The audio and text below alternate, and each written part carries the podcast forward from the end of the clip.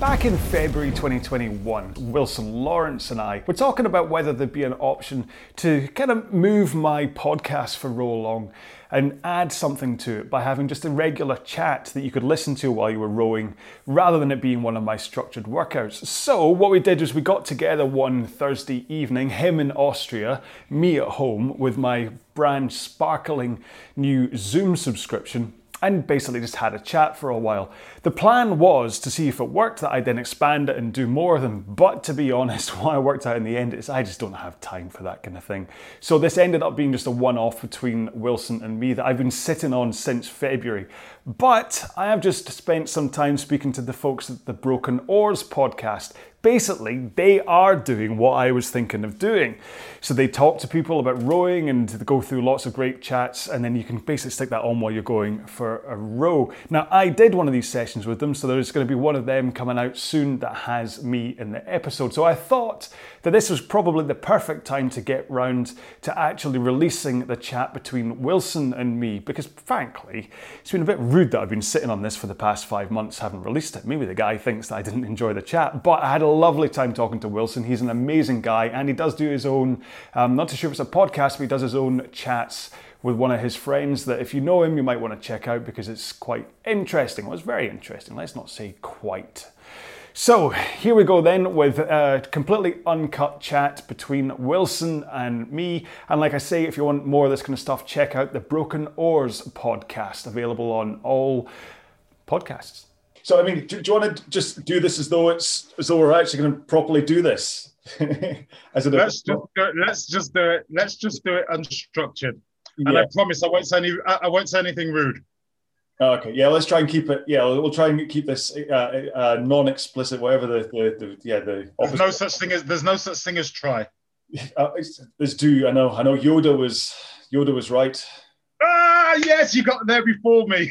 yeah, so we'll do this, and then what I'll do is at the, at the very end of it, I'll I'll record a, a, kind of an intro thing and see see how that works. But yeah, yeah, well let's let's make up as we go along. As the, the first time round, it'll be it'll be interesting.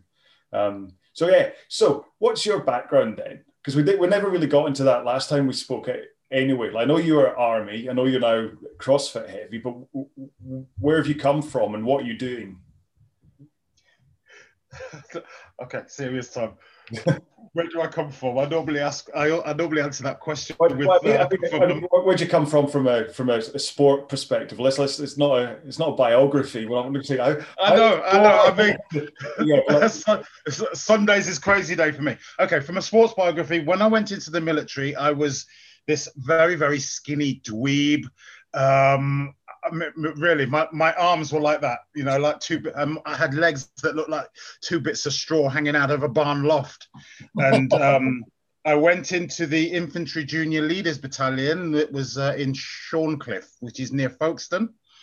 And um, of course yeah i mean it was great. You're there with all of the guys and stuff like that. But when it came to fitness i was about as much use as an ashtray on a motorbike. Really, I, I, I died every time. And we were doing like force marches along beaches with kit and everything else. And it, yeah, I, and and that nearly broke me, believe me. And um, but I was a good sprinter. Oh. So um, I kind of like they recognized um, that I was athletic because I first started doing high jump and um, I can't remember what my, my heights were.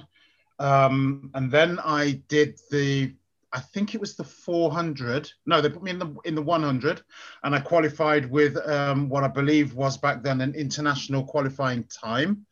Um, and then my coach said, "Yeah, the, the, the 100, it's not your race because it's almost as if you're you're getting warmed up at the 75 meter point." and so they put me in the uh, uh, 200 meter, which still really didn't um, satisfy me. And then I did the, I think it was the 110 meter hurdles. I mean, I was never ever serious about any of that stuff. I'd just get up and do it. I wouldn't even train for it. And um, so I then represented the army. Uh, sorry, I represented my battalion, then I represented the army, then some brigade or something. It was just like, oh, you know, uh, Private Lawrence as I was then, you know, will you go? And, yeah, no, it's, it's no problem. It was a day out at the camp and, and stuff like this. Until it was 1989 and we got to Crystal we got to Crystal Palace and I just thought it was just going to be another um, athletics meeting but actually it was the Parcelforce games and I was running the 400 against Linford Christie. wow. I will send you a picture. I'll send you a picture later on um, of me and Linford. It was yeah, uh, but in those days I had an afro, so please don't laugh. Uh, please don't laugh. And um, what a nice guy. So I was like um, training and running with people like Linford Christie, Kriss Akabusi. Uh, back then, I don't know whatever happened to him. Met Daley Thompson a few times oh, wow. and things and, and, things like this. But I never ever took it seriously. Never. Wow. So I was more I was more on the athletic um, um, um, side, mm-hmm. Um, and then that kind of like went down the river because they said that, oh, you know, your your high jump technique would be better if you did. Uh, was it the Western? I was doing the Flosbury flop, I think it was called. Uh-huh and uh, or was it the Western Wall? I can't remember which one it is. The one where you go over on on your back and you kick your legs up. I can't remember. It's so long ago. That's the Fosbury flop, isn't it? That's the, That's the Fos- Fosbury flop. So I was doing the Western roll, and they said, "Yeah, you can get you can get higher." And so they tried to take, but I had all of this programming going on in my head. That halfway over the bar, I would try and convert the technique into the other technique, and it completely screwed up my um, my uh, high jump career because I just couldn't I just couldn't convert. So it's so because what that says is that everything for you has been about explosive, like because the high jump is that explosive thrust of power up, and like the the 100, the hurdles, the 400, that's all eh, eh, short ex- explosions. So is that what then ultimately got you into eh, proper kind of power training stuff into the, the, the world of CrossFit? I think it, I think it uh, came from before then because if you've ever had a mother like mine, you learn how to run. Believe me. yeah, not a, jog, like a proper sprint. Oh, oh, my god, yeah, yeah. You know, if you saw my mum, you know, the huge frame of my mum standing on a balcony saying, "Wilson, come here," and she'd always play this game with me where she would have, um, let's say, something small like a box of matches, not that she smoked or anything, and she'd put it on the side and she'd say, put it in my hand. You know, and I knew I was going to get a good hiding because back then you could give your kids a good hiding, and rightly so as well, because I mean I was a bad kid. And uh, if she couldn't catch my wrist, then I would run. But she could always run me. That my mum could run faster than me. Wow. Yeah. Yeah. Crazy. So yeah, then I tried football and rugby, but uh, it wasn't really my thing. Um, well, rugby more was okay, but football, I would just start fighting and everything else. um, then we did the military fitness, which I hated. But actually, if I if I turn the clock back, most of the the the stuff that we did in military fitness um, was very very similar to what CrossFit became. Okay. You see, um, uh, you know, a lot of the, you know, squats and holds and thrusters and, and, and, and stuff like this. I mean, it's much more refined now. Uh, um, and I never ever thought I'd be doing this. So to cut a very long story short, I went into back uh, into training. Um, I liked training. I got with some guys in Swindon. Um, I just ne- I just never took it serious. I just never had a plan to to sculpt my body or to I just I just went for something to do. Mm. And um, then here we go. Then I was spotted by a talent scout who got me to model. Mm. And um, then I was kind of like doing underwear modeling and stuff like this. I just thought, oh, what's this all about then? You know, somebody's taking photographs of me. That's that's all right. You know, I've been on the telly before, so yeah. So I was I was doing that. So it was it was only from the mouth down uh, uh, downwards, and they were complimenting me and everything else. And then that's when I realized that I start uh, that I had an ego. So I started really training, and um, then I realized I didn't like conventional gyms. Mm. Um, and, and that kind of uh, surfaced when I moved here to Germany because you got these guys going in the gyms with their flip flops and their ultra expensive um, shorts and tops on with, you know, with perfect hair and everything else, sitting on the machines, doing a set, you know, on the phones, taking selfies. And I just wanted to punch the living daylights out of them because if I want to use a machine, I'm not going to wait for some muscle Mary to.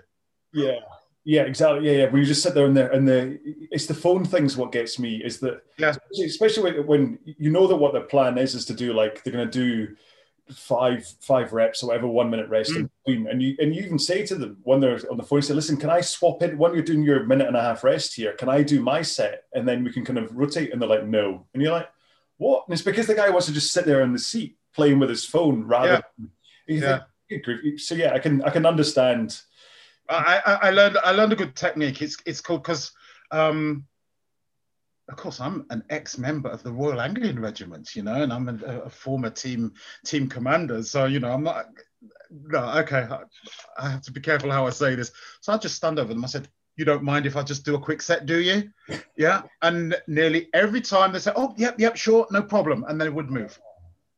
See, obviously, you're. I, I must be too much of a, a, wilting violet. I'm too apologetic. I kind of say, "Oh, would you?" Whereas if you, you are basically just telling them get off and let. Yeah, absolutely. Yeah, I suppose you know it comes from you know learning how to project authority and and and and, and stuff like this. But uh, but I didn't like doing it because you shouldn't have to do it. Oh, and so um, I was between gyms, and I don't know where it came from. This idea, maybe I'd, I'd, I'd seen an ad or something like this for for CrossFit. I'm like, oh, you know, that looks all right. Uh, and where I live in the mountains, I just thought, no, it's it's it's not going to be possible. It's either going to be in Munich, which is an hour and a half uh, north of me, or it's going to be in Vienna, which is three hours the other way over the Austrian border. And then I, uh, a friend of mine said, yep, there is a CrossFit. It's in Salzburg, which is 30 minutes drive for me.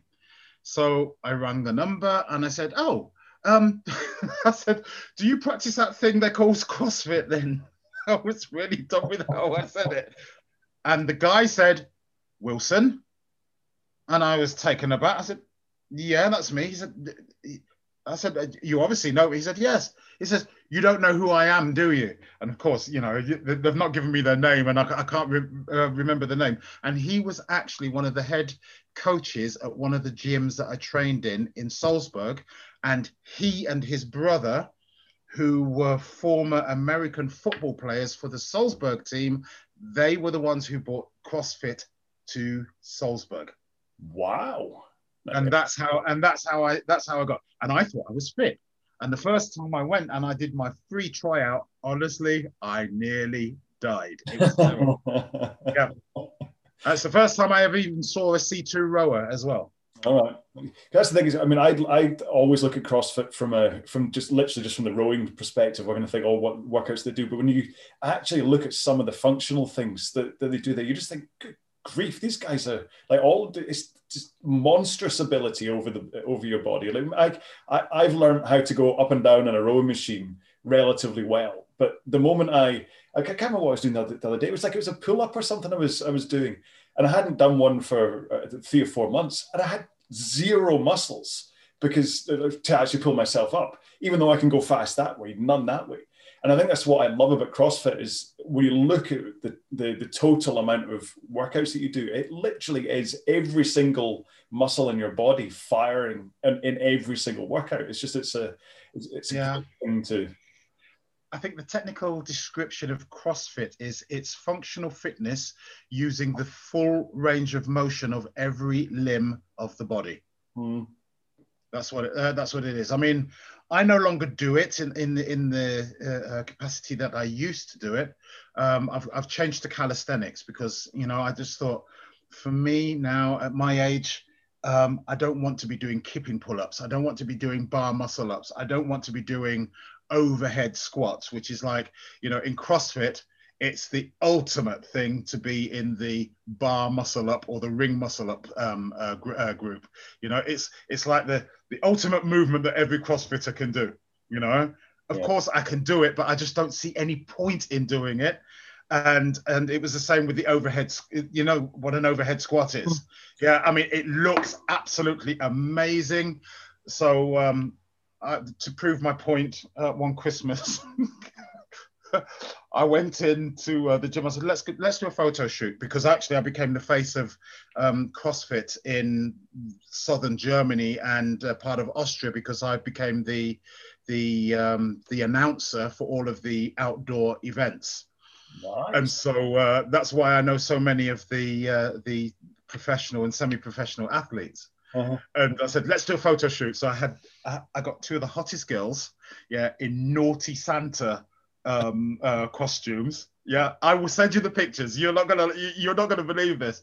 Yeah, and a couple of the guys, and they do this thing called Krampus, which is a pagan thing where they dress up as devils and they beat beat the hell out of you, yeah. um, kind of thing. And I got these girls in stilettos doing overhead squats, and we had a photo shoot. It was like the most awesome photo shoot ever.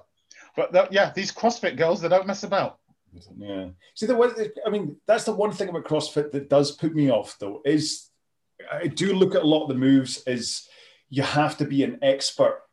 You have to basically hit the ground running in CrossFit, where you can't just go in and and it just feels to me that everybody that does it knows what they're doing. That there isn't a, a, way to kind of ascend up through the ranks. It's like you should be instantly the moment you you get into the box, your t-shirt should be off. You should have the grease paint all over you. You're doing overhead squats and handstand press ups and things. And, and I was thinking, it, it's actually as incredible it is to watch. It's also incredibly daunting that I'd never go anywhere near a CrossFit box for that reason.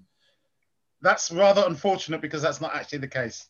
Yeah, but it's just you know everybody has to start somewhere, and what CrossFit gave me was um, you never you never wait for conditions to be right before you start something, or all you'll ever do is you'll wait. You'll join that queue and you'll wait because CrossFit, I can imagine uh, when some people look at it, is very intimidating.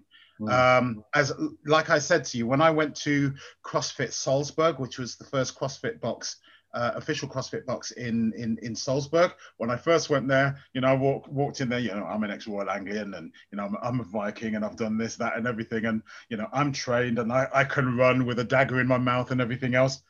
Within the first five minutes, I was on the floor. yeah, I was on the floor, but I, I I I kept at it because CrossFit has given me probably more awareness of my physical um, and, in a way, mental abilities than any other training system has. Okay, is that just because you have to focus on? You have to focus on. I mean, technique. Yeah, technique. I mean, really, the athletes are are, are testimony to the, the the quality of the the coaches and instruction that you get in the box. Okay. Okay. So I've always been lucky um, with with the boxes that I've been in. Sorry, with the um, and I've had good instructors. I've had good coaching. The community has always uh, been great. Although sometimes I felt this community thing in CrossFit, uh, you know, that was an issue that I had myself. But no, it, it, it's given me so much. And even now that I've I wouldn't say I've walked away from CrossFit because I'm still going to be the announcer mm-hmm. um, for uh, for events. Even now, I automatically find myself doing CrossFit workouts here on the swimming pool. Mm.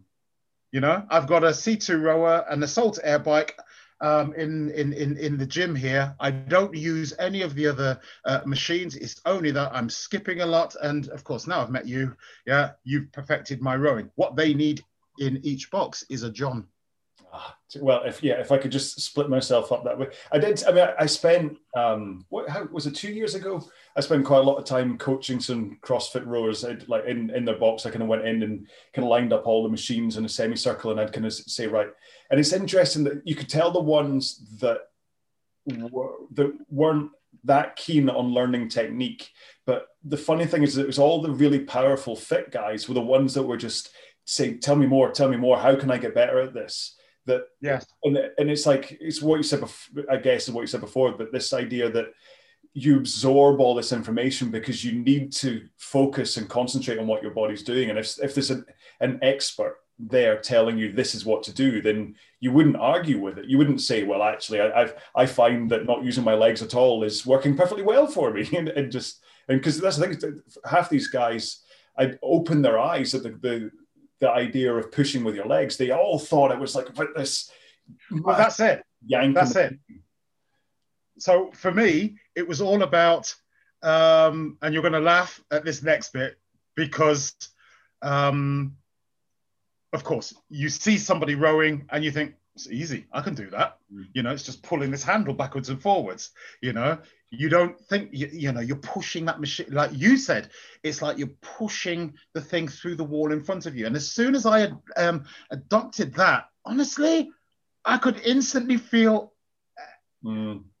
a difference it yeah. was amazing yeah. it was amazing and so and i've always i've always not well i've not done it that way you know i've done it the way that i thought you know was was was okay and you don't get technical or i must say, I was never really given technical um, instruction on how to row efficiently. Of course, I could get on there and I could bang out five kilometers. My average stroke per minute would be like 32. And people are like, Wilson, what the hell are you doing? And I'd be completely dead afterwards, you know? And I learned that only because when I, I cannot row unless I've got something going on in my ears. Now I'm I grew up in the in the 70s and 80s to soul, disco, funk, and jazz. Mm-hmm. So I'm like that. Uh, I row to beats. And the interesting yeah. thing is that when I started rowing with you, I was no longer using those beats, and my strokes per minute dipped.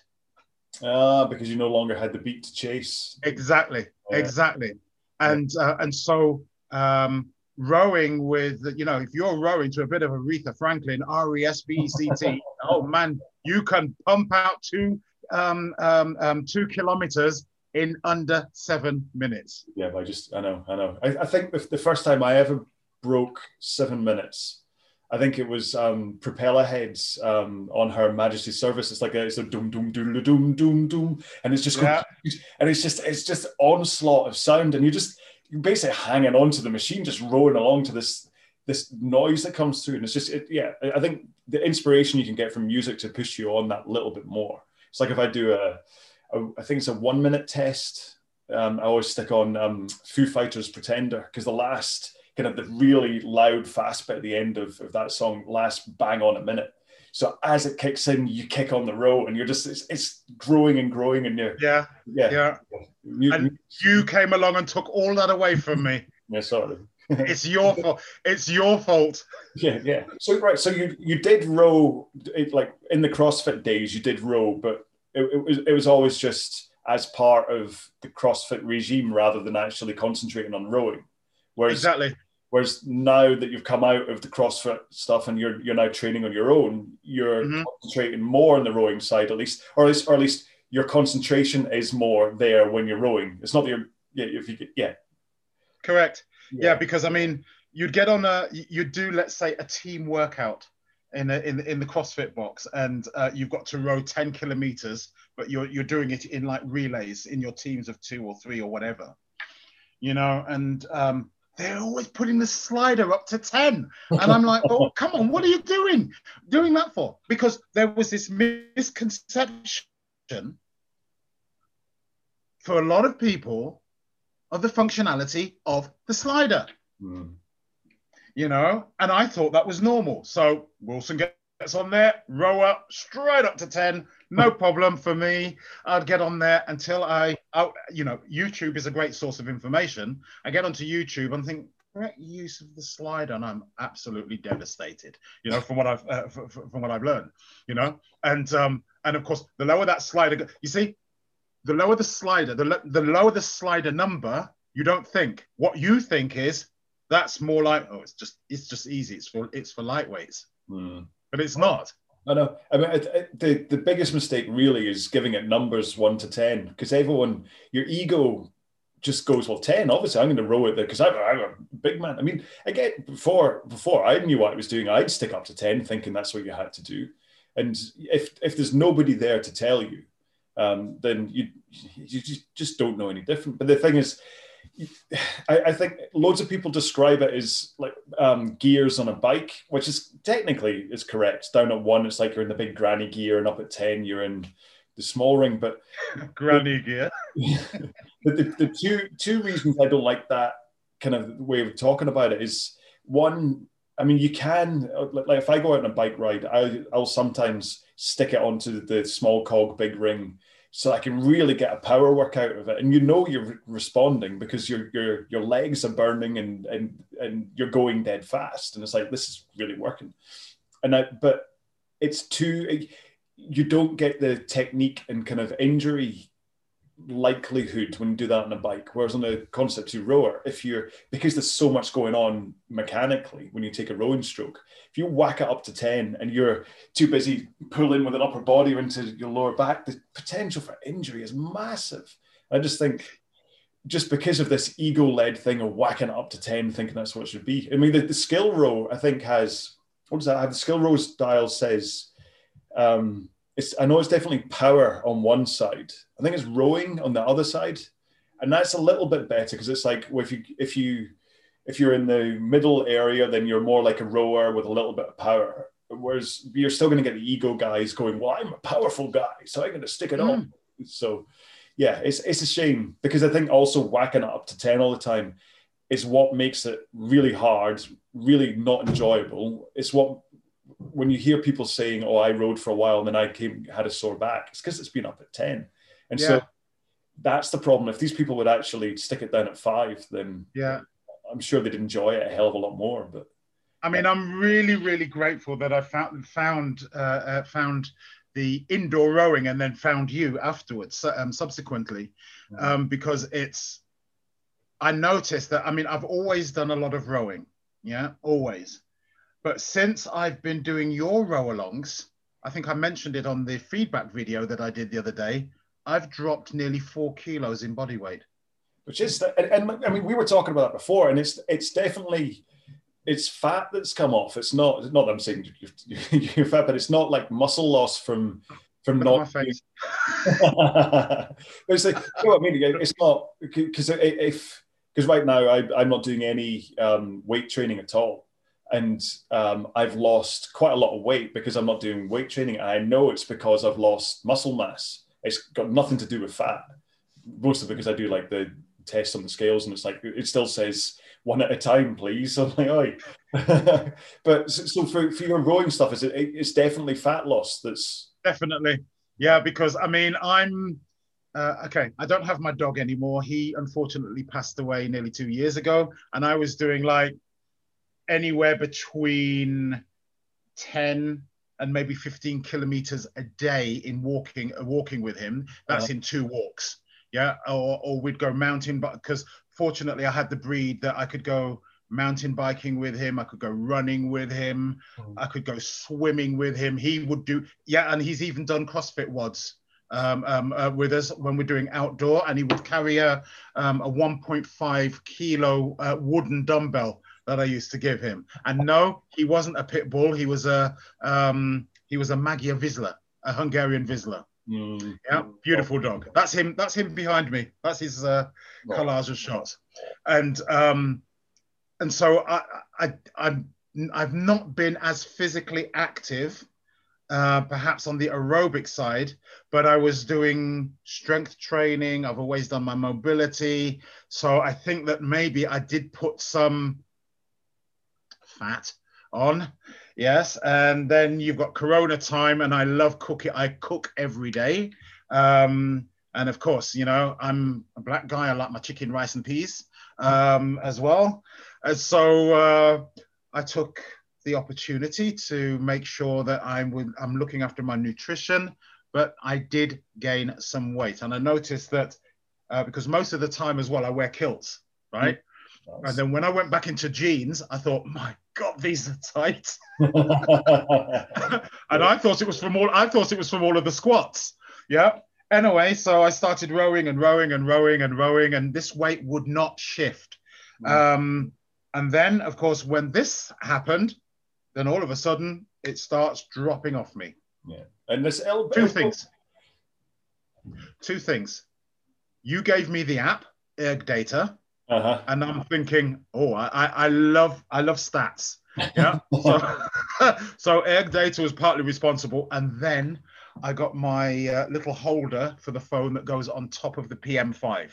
You know, I'm a, I'm a geek when it comes to gadgets, and I just loved having everything, and that was enough. And then, of course, you were the icing on the cake, and it's like row along with with John. I, I call it my Valdunican time.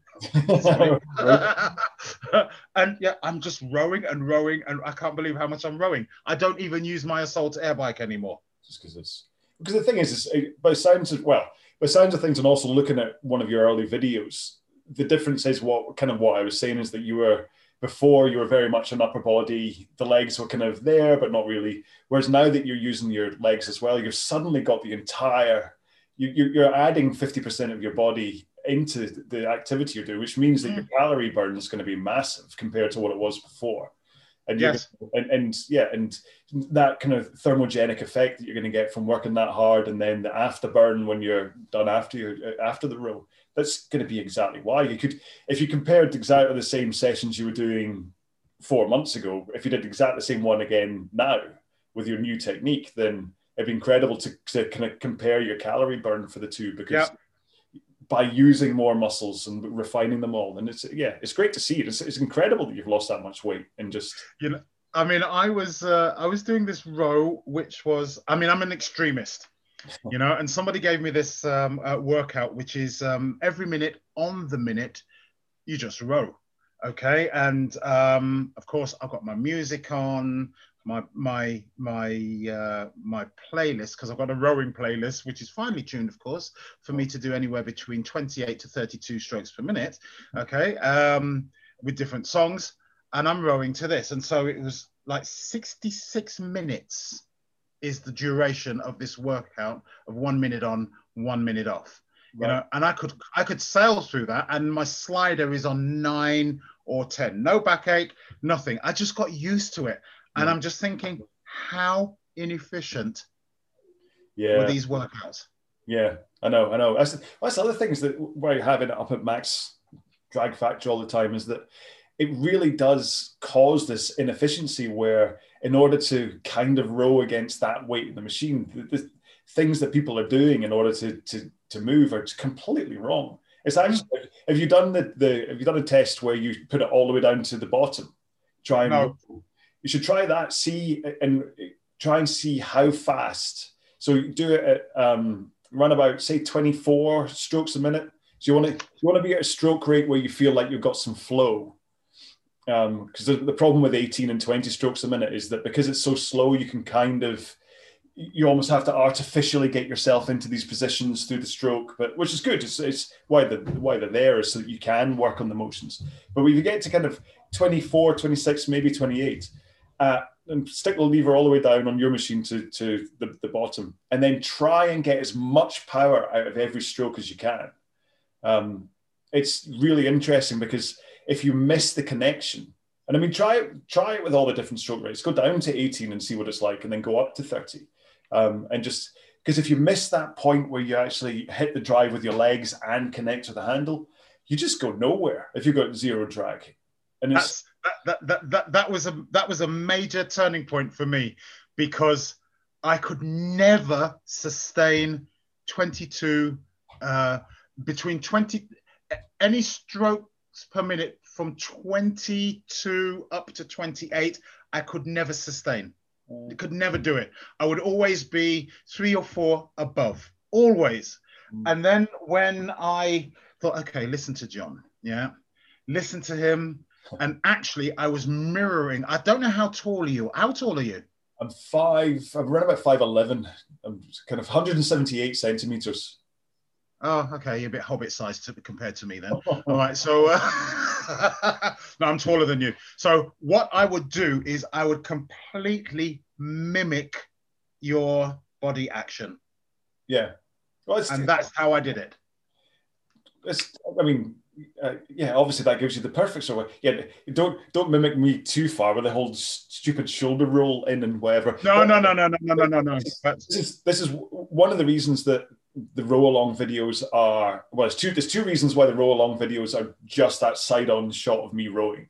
The first one is because I'm lazy, and it means I don't have to worry about editing different camera angles to try and uh, make it like fancy. But the, but the thing is, is that by having just that view in front of you for the entire session, it means exactly that. That you can, you, you if you want to, you can just kind of think, well, hang on, what, where, where is, where are my shins? And then you think about yourself, how, what, what would my shins feel like, and whatever. Mm-hmm. And there's actually there's a, um, is it Arpat? There's a guy I'm in, in touch with, and he has a, a GoPro pointed at him when he's rowing, and has that screen as well so that he can see a side on view of himself and compare what he's like to what I'm like. And you think, well, hang on, this is getting a little bit data heavy here, but but it's kind of, it, it, it, I mean, I'm not saying, I think I've got a stroke that's probably around about 80, 85% good. There's, I've got a couple of issues with my, my back and my shoulders and whatever, but if you can, especially if you've got one of these upper body pull only strokes, if you can emulate what I'm doing, hopefully it's going to drag you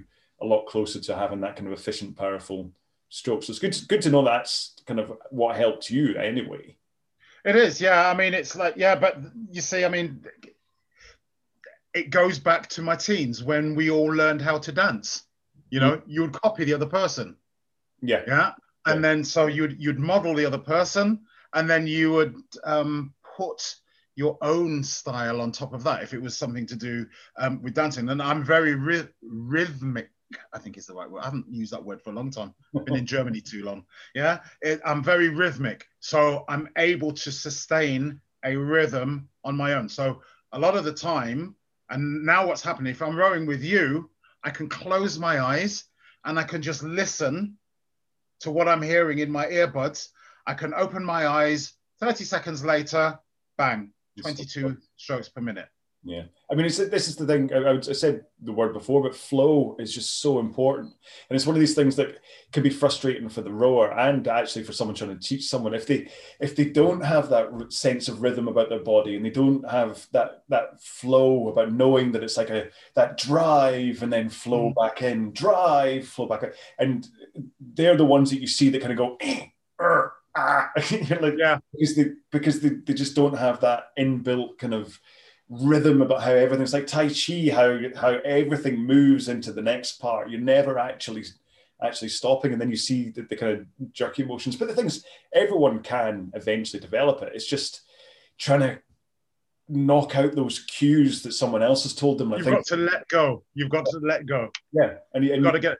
Yeah, another big shift for me. Sorry, was you. Um, I was laughing so much on the rower I don't know what the guy thought behind me because you were doing.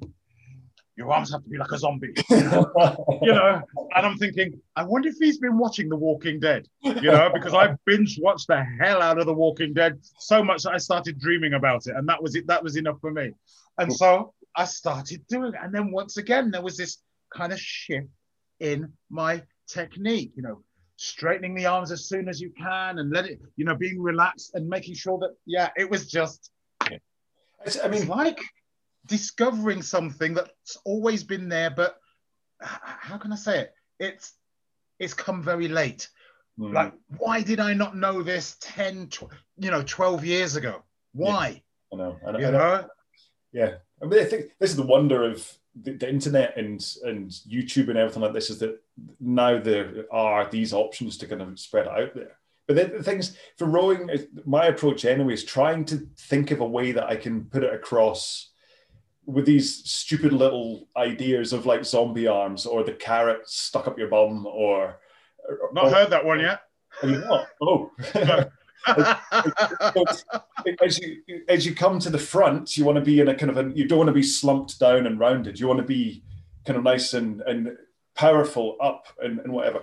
And what I say is it's you basically imagine you've got a carrot stuck up your backside and you don't want to snap it. So you're very kind of like, oh, here we go. Oh, but you're you're not bolt upright like ready. You're gonna edit this bit out, right? I was yeah. gonna say.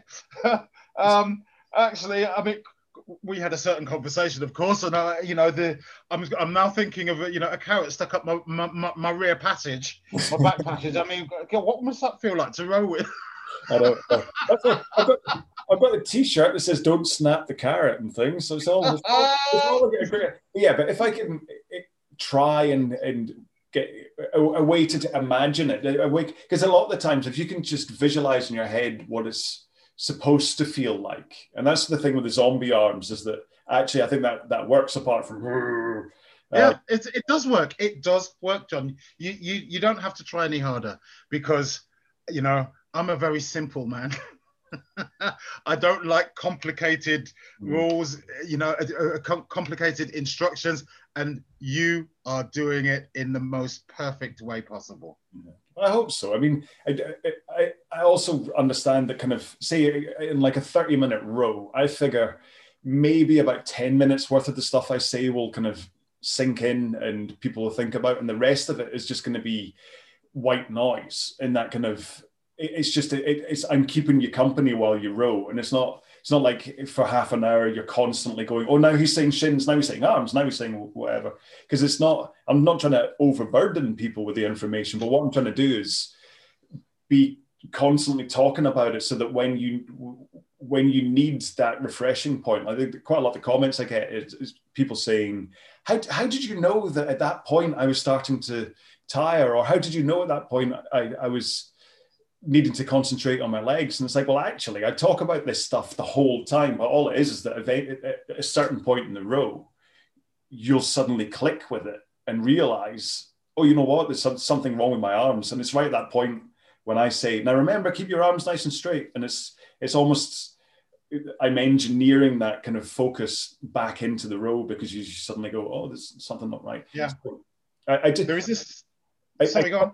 I, I just I, I understand that it's a very talky, especially when it comes to technique stuff. My rows are, are kind of, I, I, when I'm not talking about food or Van Halen or DJing or whatever, I am talking technique and things, but it is meant to be in a very friendly, passive way to just kind of let it you is. swim in and out of the when you need to focus on it. So, because if I was doing that in front of you, and I was coaching you, this I wouldn't be going like, come on, think about your arms. I think about for half an hour straight. But I think when you're when it's a row along, and plus you don't want to be just rowing, rowing along in silence. You kind of the whole point is that I talk away to keep you company, to to entertain and and what. Yeah, and that's why I think you shouldn't say, and you should avoid things like saying this is going to be a long row and it can be lonely. You should know because you are the rowing companion. And I think that you could probably get away with making kind of uh, I don't know. Um, this thought came to me the other day, um, where you could make a uh, like a rowing podcast where it is about pacing and people listen to you as they are listening to the podcast. Hang on, what do you mean? I'm lost. Yeah, I, I screwed that one up, didn't I? Yeah. So it's kind of like a, a row along, but an audio version only. I think you could do that. Well, well, I mean, I do have a podcast version of Row Along. Do you? What's yeah. it called? Row Along. Stupid question, wasn't it? Row. Basically, it's it's the same sessions, but ah, okay, but as, but as audio instead. So in, instead of needing to, to to put up or looking at my face and things, it's just it's exact it's basically exactly the same sessions, but I just I just put them up as an audio podcast um, because if only for the fact that not everybody wants to run YouTube on uh, um, on their machine at the gym or whatever. Maybe because of data reasons, or maybe they just don't want people to see what what's going on here. So you can just stick in your buds and you just listen to me instead. Um, the yeah. Well, people should not be worried about what other people are are, are are thinking. So you know, one of the one of the nicest things that's that I've ever come across, and I pass this on to my clients as well, is why should you allow other people's opinions to become your reality? Ah, just stick that in your fridge. What's the yeah, exactly. It says yeah. let, let, if other people's opinions shape your own narrative, something's wrong. You should yeah yeah. If you are on, so I use two phones when I'm rowing with you. I'm using two phones. Right. Yeah. So I've got um, I've got one phone in the in the cradle, uh-huh. um, with, with, with the video on, and the other phone is here um, with the erg, erg, erg de- I want to use the German pronunciation, Erg Data. Yeah, yeah, because they'd say erg, uh-huh. yeah, the Erg Data um, uh, there. So I've got two, uh, and I, I like it because it's like, you know, I, I, it, looks like I'm in the in in the cockpit of a, a, a, a, fighter or bomber or something, you know, and, and it's great and it's fantastic. And so, yeah, I told you I'm geeky like that. So I don't care what anybody else is going to think because I, in that moment when I'm connected with my rower and you, nobody else can touch me. Mm.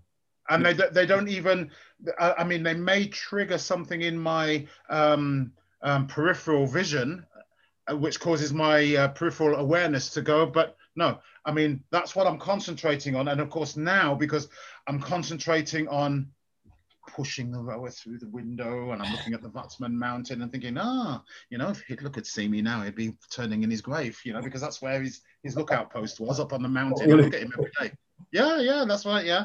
So, um, or I'm looking at the swimming pool outside or something. So, uh, so something like, and there's always something to think. You know, am I pushing okay with my legs? Um, am I returning the the handle quick enough? Are my arms straight enough?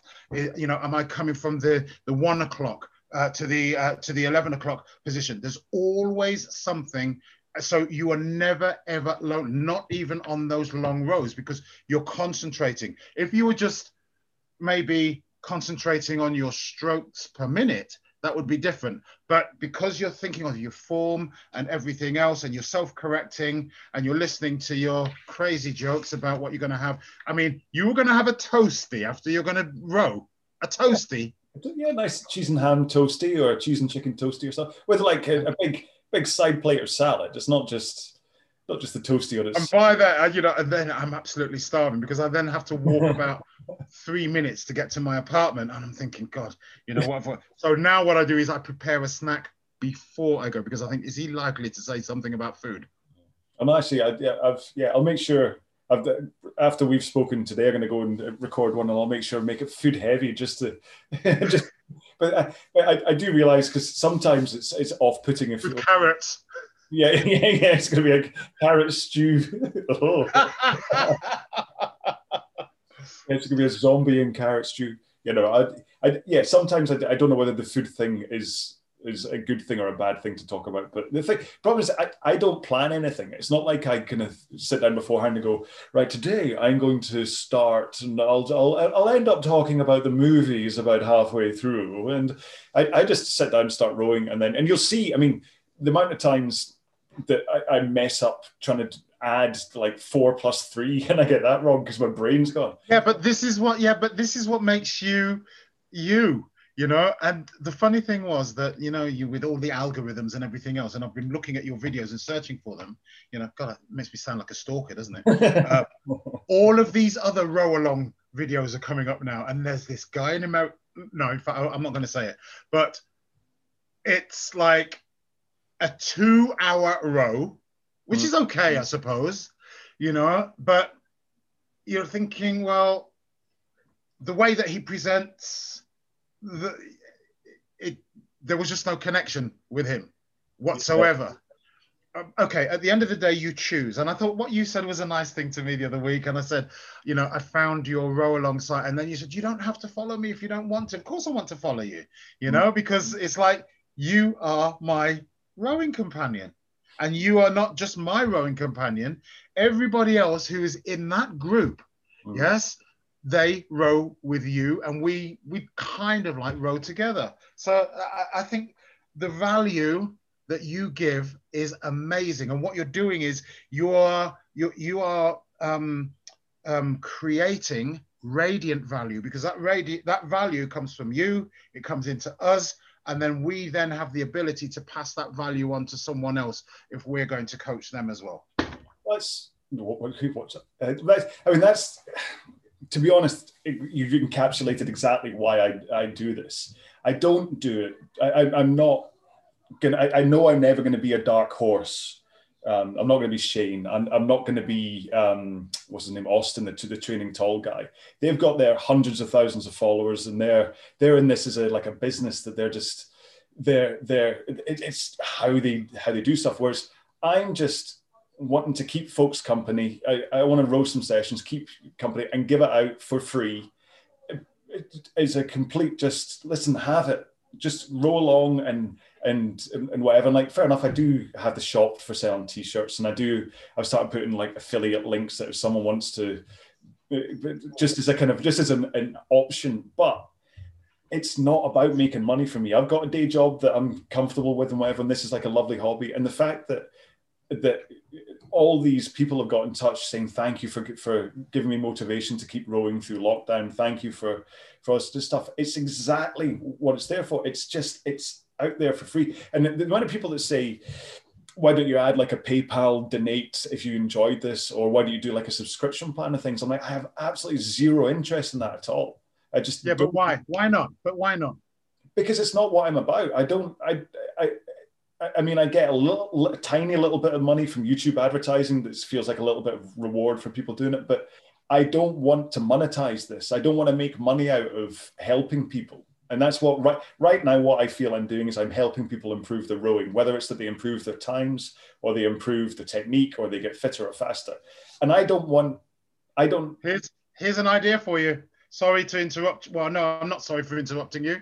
If you had a, a donate option, then what you could do is periodically, when there's enough in that donation, you buy a reconditioned rower and you you you you donate it to an obesity clinic or something. Mm, maybe I know, but but, they, but that's what I would I also, do. I also think I mean even putting the affiliate links and stuff on the YouTube channel, I I don't want to have any pressure at any point where someone thinks uh, thinks that they should be paying for it. If you get what I mean, and and even having the option there someone could then start to think, well, listen, he's, he's got that there, and I've been doing it for a while, and you know, I, I probably should even give him a five five pounds or something. I don't want that. I don't. I, I, if organically this grows and I suddenly get a, a, lot more views on, on YouTube and whatever, and I get YouTube advertising, that's fine. That's all I could ever ask for. I don't need people to pay for this. I want to literally just, from an altruistic point of view, I want to put this out there for to to, to to help people. And, and also it means it's a legacy. It means that in what, well, I'm, I'm next, next weekend, I'm 46. So figure, say I've got another 40 years on this earth, whatever, and I'm kind of making all these, eventually it'll just end up being this legacy that the kids are going to have is I'm up at, I think I'm about to hit kind of 200 videos soon.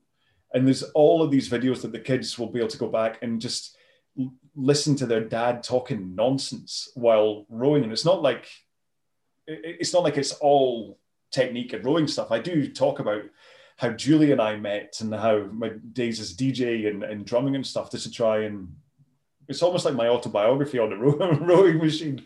But it's just great that it helps people at the same time. And i think there's a certain group of people that it really does click with this kind of non-confrontational non-alpha shouty style of coaching where i'm just like hey let's just row a session together which is what I love your companion. I might rebrand the entire thing to, I'll just, I won't call it row along anymore. I'll call it the rowing companion because it's, because that's what but you are, but you are. It's like, okay, now I wanted to do a recovery row um, today because I did quite a brutal um, CrossFit workout yesterday and I'm sore, really, really, really sore. I should be ashamed of myself. And so um, there is a recovery workout that I do, which is seven rounds of 60 calories. Um, and between each um, uh, interval, you take half the, the, the, the, the amount of time that it took to row the 60 calories as a break. Okay. okay? And you should row, you should row these intervals um, I would say now at 22 to 24 strokes per minute because that's comfortable enough for you still to breathe through your nose. But Wilson, no. He gets on that rower, he hears some, I don't know, uh, Gladys Knight and the Pips, and he's like, and and he's gone. You know, you can't you, you you can't stop him. And then I'm looking for this, I'm looking for this this work, and I thought, nah, let's see what John's got. Yeah. And that's why I was looking through your playlist on, you know, is there anything that resembles a recovery workout? And I found one. I mean, things all of the so, ones I tag as bottom tier are the ones that you that you just use as recovery. It just flushes everything out and just and, yeah, and it gives you a chance to mentally. I, I think it's quite important to mentally decouple, if you want to use that Gwyneth Paltrow um, phrase. Sometimes we're constantly as rowers pushing ourselves hard, trying to get faster and longer and, and whatever. And the chance to just recover, to just ease off a little bit and just say, right, I'm going to work on technique. I'm just going to let the system flow here and I'm not going to test myself. I try not to, although in the 2K plan, I called it test week. I try not to talk in terms of tests, like it's the 2K test. And whatever, I, I tend to say it's more, it's it's your time trial or something. I, I've tried to move away from tests because I don't want it to to feel that way that it's a test. It's not like you're sitting down with a the, the, all the weight of a driving test or an exam or something. And I think, um, yeah, the recovery thing is really important. You do it. You do it very well. Uh, you know, and and and it's like you you you acquire a friend at the same time. yeah, because it's like you know, I'm not trying to. Well, yeah, I am trying to flatter you as well, but I mean, it, it's when I think of all of the rowing workouts that I've done. Um, you're told maintain these strokes per minute mm. you know, and they then go and move the slider themselves. Yeah. And they think, oh, you know, this is probably a better setting for you, but they don't explain, they, they don't explain why. Mm. You know, um, and you then you think, okay, yeah, whatever. I mean, I'm physically capable of doing it, so you you just you you just accept it. But you give an aim, you give an, an intention, and a reason why, and no matter how long that you're with it. I mean, if you want the hour's company, for you to hear your terrible jokes or something like this, then you select a workout that is one hour or more. Mm-hmm. And you're, you're likely to hear the carrot joke. Yeah, I've got, have to think of some more. I, actually, yeah, I've got a, a, zombie carrot T-shirt as well coming up, which is going to be yeah the, the, next one. I will definitely be buying a T-shirt because I, I need to do that before I, I, I move to the Caribbean. So and that's my next challenge. I've got to I've got to source a new rower um, for when I get to the Caribbean. Wow, is this a full-on move move or is it? Yes, yes, yes, yeah. Wow. I'm not taking the rower here. I'm gonna because this one's mine. I'm gonna sell it to uh, my uh, former partner because it's in the it's in the gym and it's really funny because you know the guests will come in, they'll look at the rower, They'll look at the assault air bike, which looks like, you know, I call it Satan's bicycle. Yes. It looks like it's going to rip your head off and do something nasty down the hole. and then they'll, they'll walk around it, they'll look at it, they'll poke it with a finger, and then they'll go and get on the stepping machine. I know, I machine, which is good for me because it means less servicing. And actually, I do cons- I do consider them my my my uh, training um, uh, devices. So I'm going to leave that one here um, because what I've noticed is that now we get a lot of CrossFitters. Well, when lockdown is over, we get a lot of CrossFitters coming to the hotel because you never get the assault air bike or a C2 rower in a hotel. It's very rare that you'd find that. I know. I know. I was. I mean, it's something that's going to fall into the side. But I was uh, about two years ago. I started up a, a thing. Where's my nearest Concept Two to try and this is it's the Concept Two uh, US website is great where you can actually go on and, and say uh, what hotel or gym near near here has a Concept Two, but there isn't an equivalent for Europe or, or, or whatever. And so I was trying to do it single handedly trying to work out what hotels actually had a, a rower in the in the gym. Mm. And it's uh, and I basically just it's an impossible task anyway because of the amount of hotels that are out there. But for even the first few months I was trying to do it, it's incredible how many people just say, "Oh, a rowing machine? No, no, no. All we've got is a treadmill and a and a stepper. That's all people want." And you're like, "Really? I think you're." I think you're kind of missing the point of what a lot of people want here. I think this. Yeah, well, you know, I'm on our um, uh, hotel uh, our hotel, uh, the hotel, um, the Facebook page using the the air bike and the rowing machine, and people can see it. Wow. You know, and it's really, really for me very nice when somebody asks me because they automatically think that I am the hotel's fitness instructor. You know, I'm not. You know, it's flattering that they say, "Oh, you know, are you the?" You know, and I said, "No, I'm not, but I could help." You know, and and they're asking me, you know, can you help me with the with the rowing machine and blah blah blah? Or if i think as quite often you know you walk in there and there's kids playing on it and i don't like it when kids are playing with it so i'll just break it in two and take half of it away. Pesky kids. Yeah. yeah. and these uh, th- th- these two a farming couple, you know, she wanted to go on the assault bike, and honestly, she was she was great. Total respect. I told her this bike will kill you if you don't pay you. Ah, Magnix, Magnix, which means doesn't matter. And she's going at it like this, and she, this is a guileless workout, you know, which means it was a it was a cool workout. But you know, it's it's but it's nice to have them there, and I would love to have a SkiErg, a SkiErg, a, ski Do you say SkiErg? Yeah, so I use the German pronunciation there. Um, because you know we have a lot of skiers here. I mean, I'm right out here on the slope yeah, as well, and, and it's good, good training. Yeah, I've got I've got the SkiErg and RowErg in the in my gym, and SkiErg is a completely different. I mean, it's, there's, there's no link between the two of them. And no. I, I, destroy myself on the SkiErg in a way yeah. that I don't I don't manage on the on the rowing machine. Just just it's just it's just brutal, isn't it? Oh, yeah, and and and again, it, it comes down to technique as well. The small things like even if you don't get up on your toes it can the difference that that makes or or trying to get your butt out in the right angle before you pull and all just yeah it's a vicious machine you see what you just said there is what we were talking about at the beginning of this conversation about technique and you're always thinking you're always monitoring yourself mm. you know yeah is my butt in the right pe- you know am i on my toes yeah is my chest in the right position you know you're always and i just think that's that's absolutely brilliant because you then become more aware of what you were doing. Yeah. And the great thing about like both of those is that every single stroke is in it starts from zero again. So every mm. single so you take a stroke, then you can reset, go into the next one, and take a stroke, reset, go into the next one. It's not.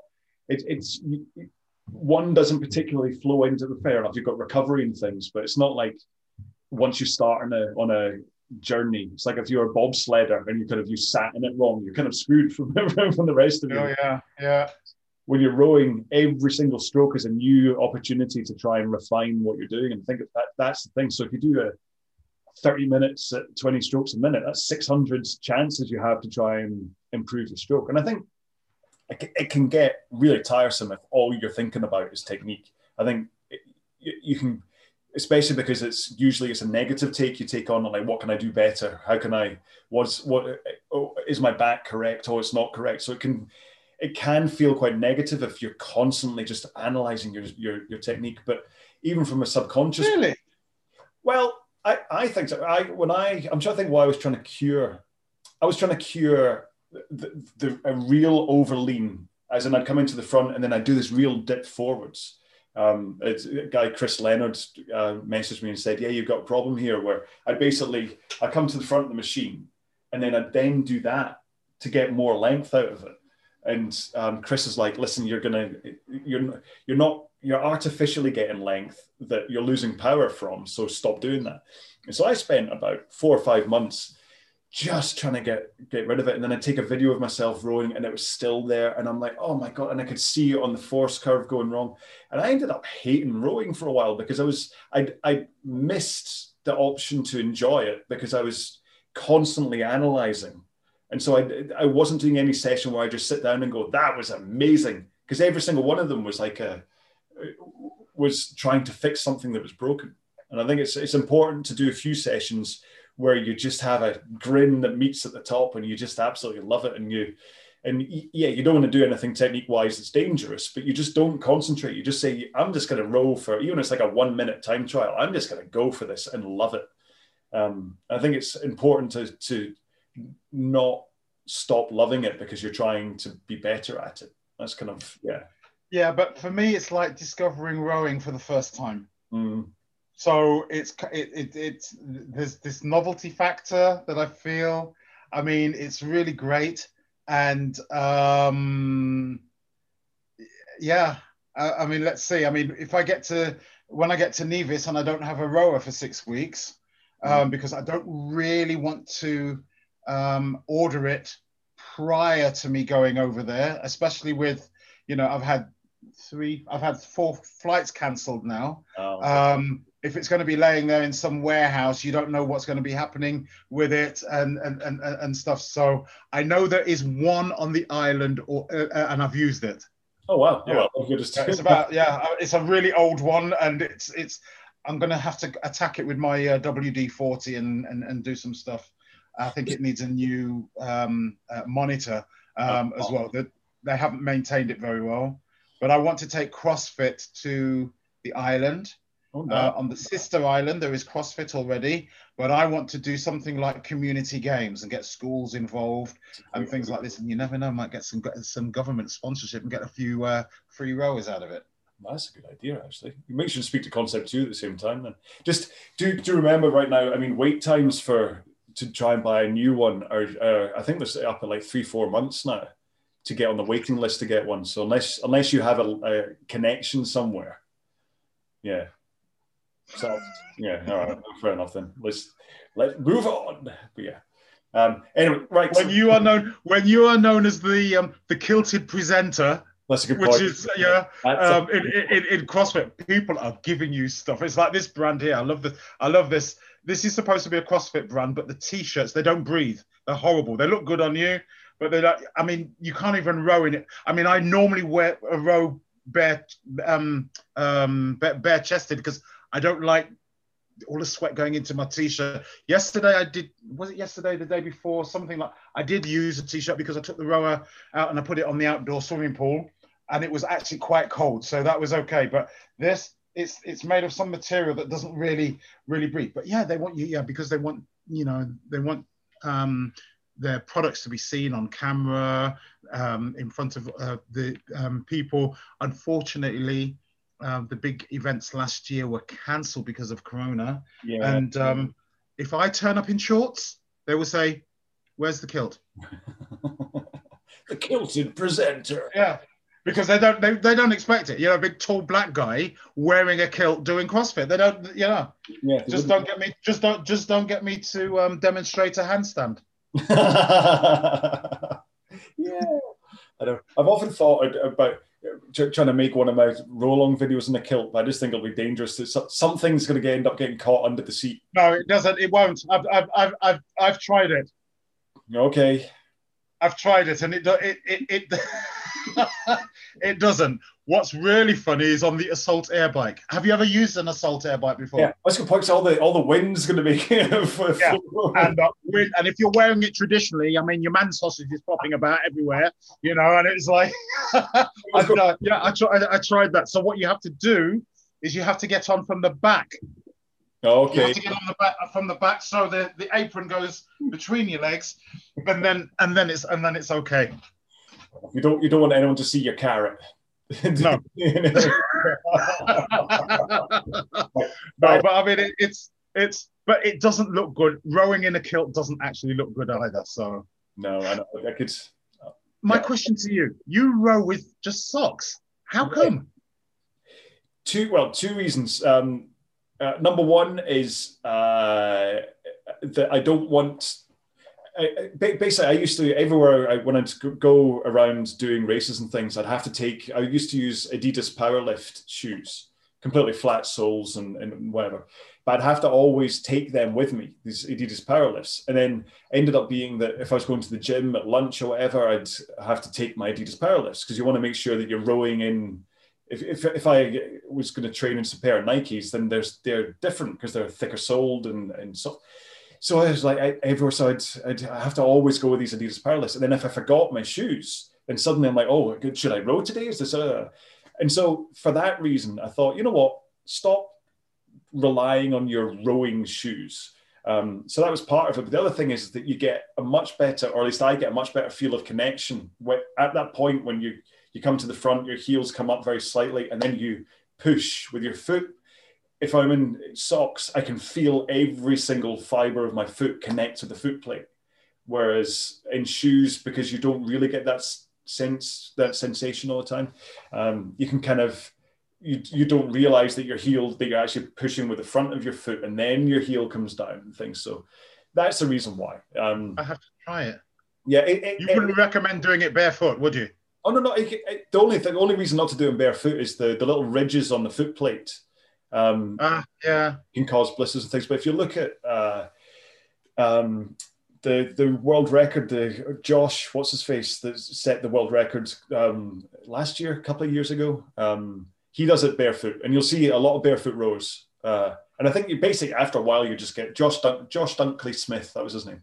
A lot of barefoot rowers, um, you'll see them, and your, your, their feet must just get used to the the discomfort of the ridge on the, the foot plate. It's the same as like your heels at first um, can feel a little bit bruised and sore just from where, where your heel sits down in the kind of that little cup. Yeah.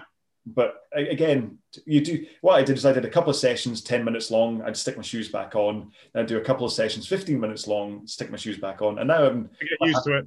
Yeah. And then I happily do half marathons and, and all that stuff in, in them. So it's, yeah. And I, I do feel it tidied up a lot of my mm. posture and power control issues. So it's not for everyone, but because I'm a barefoot trainer, I, I train, I train. If I can train barefoot, I will train barefoot. So all of you know, deadlifting, back squats, front squats, all of my, um, because I was told that when you train without, when you train barefoot, you're also training your stabilization yeah. uh, uh, muscles in the in, in the soles of your feet. And since I've been doing that, I've had no problems with my knees. Okay. All right. No, all of the problems that I, you know, because I thought this is ah actually when I first started doing CrossFit, because I thought, oh no, I, I can't squat. My, my knees are too bad, you know, but it's not. So there were so many people out there. This is what I've really learned. I'm, i may get shot down in flames for this, who think who think they have bad knees when in actual fact it's a muscle imbalance either from the quads or the calves pulling the kneecap slightly out of um, um, um, out of alignment. So th- th- they're out of track. So it's not that and, the, knees, uh, the knees wrong it's just that the, the, the muscles are pulling it and absolutely. Absolutely. And so when you do the right mobility and i used um, in those days i was uh, following a, a, a crossfit physiotherapist called kelly starrett and um, anything that you, he could fix with a um, a foam roller or a lacrosse ball, I would say that within four weeks, my knees were like, I, I, it was like, no, something's wrong. They, you know, they're, they're going to break or that pain's going to come back. But no, it's all about mobility. But what do you do? Oh, I've got pains in my knees, and then you go to the doctor, and then you get a is it a cortisone injection or something, yeah, yeah, something yeah. like this, and then oh, you know, what's your insurance? Well, we'll send you off for a knee replacement and everything else, and it's all about that. When it's most, I believe that most cases are unnecessary because of the well. yeah. I'd, I'd recommend trying trying a couple of sessions barefoot then because it might help with that kind of sensation for for putting. Yeah. I think yeah. Um, yeah, the next thing was that um, there's a movement that I do, which is to I do a thoracic spine twist when I'm down in the bottom squat. And normally, at, I mean, I'm, I'm very flexible because I, I work on my flexibility every day. Um, but normally, this is the only movement that I think, oh God, here we go again. I'm not gonna get, I'm not gonna get it. And since I've been doing your rowing, I can hit that movement perfectly every time. Wow. Well, and that's why I texted you that question the other day. Do you think that rowing actually does complement your mobility? It, well, yes, it's a, in, a, in a, it's a very linear movement. That's the thing. Mm. But it, it's going to free up your like every now and then I, I put my psoas muscle into spasm. You know the, the one down you run about your L two, and um, uh, and rowing helps what, you would have thought that kind of hinging backwards and forwards would have been bad for. Actually, it helps to kind of like soothe it while I'm rowing, whatever. Then when I stop, it kind of goes back into spasm again. But um, Do you stretch yeah, it as much as I can. It's a t- tough one to, to stretch. It's all about bending over and tucking my chin and flicking my toes back and all that kind of stuff to try and get that sciatic nerve elongation to then hit the psoas. So that's what I was told. That's what I do, and it helps. So. I'm going to send you a video. yes. From Josh at Strength Side. Um, but yes. Yeah. So, but you know, I think it, it, it certainly does from from a linear motion point of view. It opens yeah. everything up and it's very very nice and, and fluid. It, there's no because, because there's no rotational aspect to rowing. You have to kind of throw in that. I mean, again, I mean, I'll do plate twists as part of and it's incredible how if I don't do plate twists for a couple of months, the my ability I'm I'm down at like six kilograms right now. So I'm like, oh, because I've, I've got just I'm all about doing this. Even the cycling that I do is just about that. And ski yeah. just about that. This I've got no rotational functional movement at all in my training. What other training do you do? Well, it's well, I so I, I um, cycle, SkiErg, row for all the cardio stuff, and then uh, it's then it's functional weight stuff for the rest of it. But like I said, because you've got some biceps on you, haven't you? I can see your biceps. Uh-huh. Yeah. But for, for a little lightweight, I've got yeah. They, they, come and go. To be honest, it all comes down to how much training I'm doing. So um, right now, I'm doing no uh, no weights, no resistance stuff at all. So it's all from rowing that I've got anything that that resembles a bicep. But when I do the weights, and I'm actually sitting there lifting bicep curls, I can get nice and big. But it's it pushes me past the lightweight weight because I, I end up putting on muscles that they're great for the beach, but you don't need them for the rowing machines. So. Um, Unless you take your rowing machine down to the beach like one of my friends does. Well, that's going to be it, it, when lockdown ends. That's my plan, you know, is to, to start going on tour with the, the rowing machine, go up to the Scottish hills and and film a couple of videos in there and and whatever that could be fun. Go in a kilt with the wind blowing from from, uh, from, exactly. from, in front of you. yeah. Right. Listen, if, I, I, think we're yes. going to cut this short because um, I can hear my kids uh, all baying for food. I'm afraid. Um, so I do have one final question to ask you. Good. Go. Okay. Somebody who is um, setting themselves up in rowing for the very, very first time. Mm-hmm what would be three things that you would tell them? Uh, take it easy at first, because again, when you go in and beast it, you're going to hate it because you're you're you're going to be exhausted and not know what you're doing. So just ease yourself into it. Don't worry about when your backside gets numb. Everyone's backside gets numb at first. That's the, that's the one. Um, technique is king once you actually get used to it and you, you, and you decide this is something you want to do, start learning about technique, but don't don't burden yourself at first about it because just fall in love with it at first. And then the other one's just drag factor. Make sure learn work out where you should be setting the weight of the machine. What what number works for you? 135, 150, 110. Everyone should find their perfect drag factor and row on that. And then listen to other people, but don't don't you don't have to kind of follow exactly what everyone says. Everyone's opinions are like backsides. Everyone's Everybody's got one, but it's not always the done thing to open them in public. That's the one. And I remember, I remember the program where that it, it was called. I think it was called the Chancer. Was it? All right, there was. Yeah, I remember it. It was in the. It was in the nineties. Finally, then. Yep. I would like you to give me a challenge. Oh, really? Okay. Well, just some for out of nowhere. Have you? Oh, actually, uh, did you do? Uh, did you see my row along challenge? About I think I did that one last week. The, the one that's the ten minutes. You have to hold twenty four strokes a minute for ten minutes.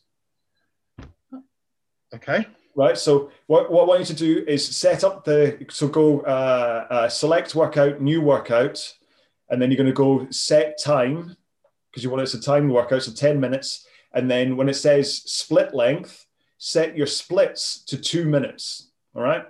And then you row 10 minutes at whatever pace you want, but at 24 strokes a minute. And what you want to do is get all five of your splits. Uh, you want to cover exactly the same distance for all five of your splits. So, say you're rowing at a two minute pace um, for to cover 500 meters, then all of them should say 500. And this is you've, you've got a video for this, have you? Yes. Yeah. Okay. If you search, I'll find it. If you search for row along challenge, you'll find it. And so you can cheat for stroke rate. You can cheat by doing it along with me, because obviously I'm doing it at 24 strokes a minute. So you might as well just. Well, you're my rowing buddy. I can't do it without you. exactly. Yeah. That's the chat. And, and... so you pick you pick whatever pace you want to do it at. That's the, the thing here. So you just just dial into a pace at 24 strokes a minute and see how consistent you can be. I will go if I can get if I can get it. If they haven't locked me out, I'm going to go and do that now. It's only 10 minutes of your life. It'll be fine. And then you'll be, yeah. Okay. Yeah, I mean, yeah, fine. Cool. Thank right. you very much for your time. It's been great. No, and you too. Thank you for being the first one of these. Let's hope it works, eh? Oh, right. I'm sure it will. I, I will speak to you soon and I'll see you on the world of Facebook. Yeah, go and have your uh, cheese and onion toasty or whatever it is. Yeah, uh, cheese and chicken, thank you. Yeah. All right. Chicken. You have a great day. Bye. Bye. Bye.